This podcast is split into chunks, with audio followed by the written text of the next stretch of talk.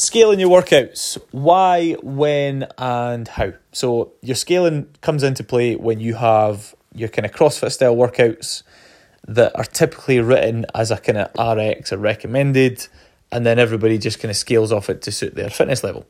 So, the difference between that and me going to a gym and doing my sort of three sets of 10, but kind of bodybuilding, is that that's usually based off of your individual numbers and it's very much tailored for you. So, I can go and follow a program I'll test a one rep max, for example. I'll then work off of percentages from that for the next seven, eight, nine, ten weeks, and then I'll retest. So every week, every number you hit is tailored specifically for you, and it's based off of what you did last week. Can you go heavier this week, and so on.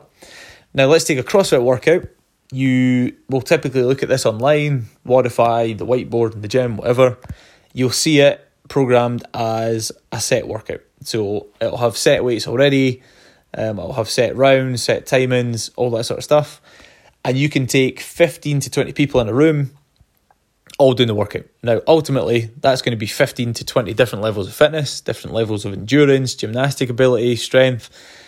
So, really, if I take a workout and get 15 to 20 people of different levels to do that same workout, same weights, all that sort of stuff, there's probably going to be quite a variance of finishing times and then, therefore, stimulus. So when we go through through the sort of CrossFit style of things, the ultimate aim is to program for the best and scale for the rest. And that's not a dig at anybody who is of a, a lower level of fitness.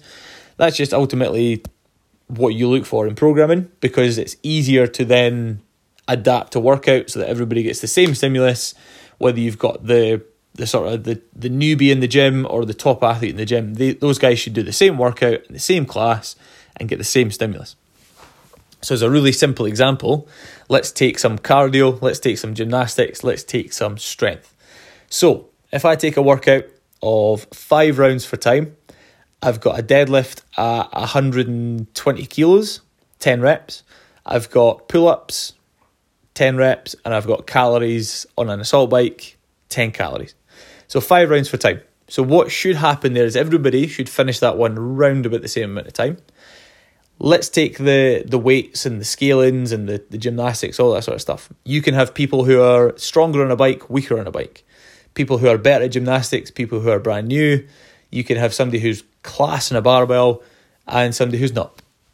Now, if I get the whole class to do the same movements, the same sort of variations, the same weights, I'm going to have a spread out there. So I'm going to have probably your your top athletes in the class finishing that within five minutes you'll have a handful of people, maybe around about 10 minutes, and then I'll have sort of people who are maybe slightly newer to movements finishing in like 20 minutes. Now, that totally defeats the purpose of the workout because some people get the right stimulus and some people don't. So, let's say we take a workout that's programmed as an RX, we should see our sort of more conditioned, more experienced athletes finish that in a set amount of time but everybody else in the class should be finishing that round about the same time as well. So, how do we do that? We scale. So, let's take the deadlift. So, ultimately, if you've got somebody who can do the RX weight, 120 kilos for 10 reps, everybody else in the class should be able to scale the weight to get a similar stimulus. There's no point in somebody going with an empty barbell and doing it twice as fast. The the movement itself should take the same amount of time and it should feel just as difficult. You just reduce the weight to suit. You then take the, the pull ups. So somebody might not have pull ups, they might not have kipping, butterfly yet. They'll go for maybe a band aid or a low bar option. But again, it should be just as difficult and it should take round about the same amount of time. And then let's take the calories. So you have somebody who's absolutely unreal on a bike, somebody who's not. So again, scale the numbers so you're working for the same amount of time. So at the end of that workout, let's take I let's take maybe the sort of top end athletes within that workout. They'll finish that as a rough number, 10 minutes. Now you'll have somebody who's maybe even fitter that can do that in maybe 8 or 9 minutes. But everybody else in that class should be around about the 10, 11, 12 minute mark because we've scaled appropriately. So when you work when you when you're going through your workouts in the next few weeks, have a look at the scaling options. Think about if you are scaling the workout, have a look around the room. Are you finishing round about the same time as everybody else? Are you miles behind? Are you flying ahead?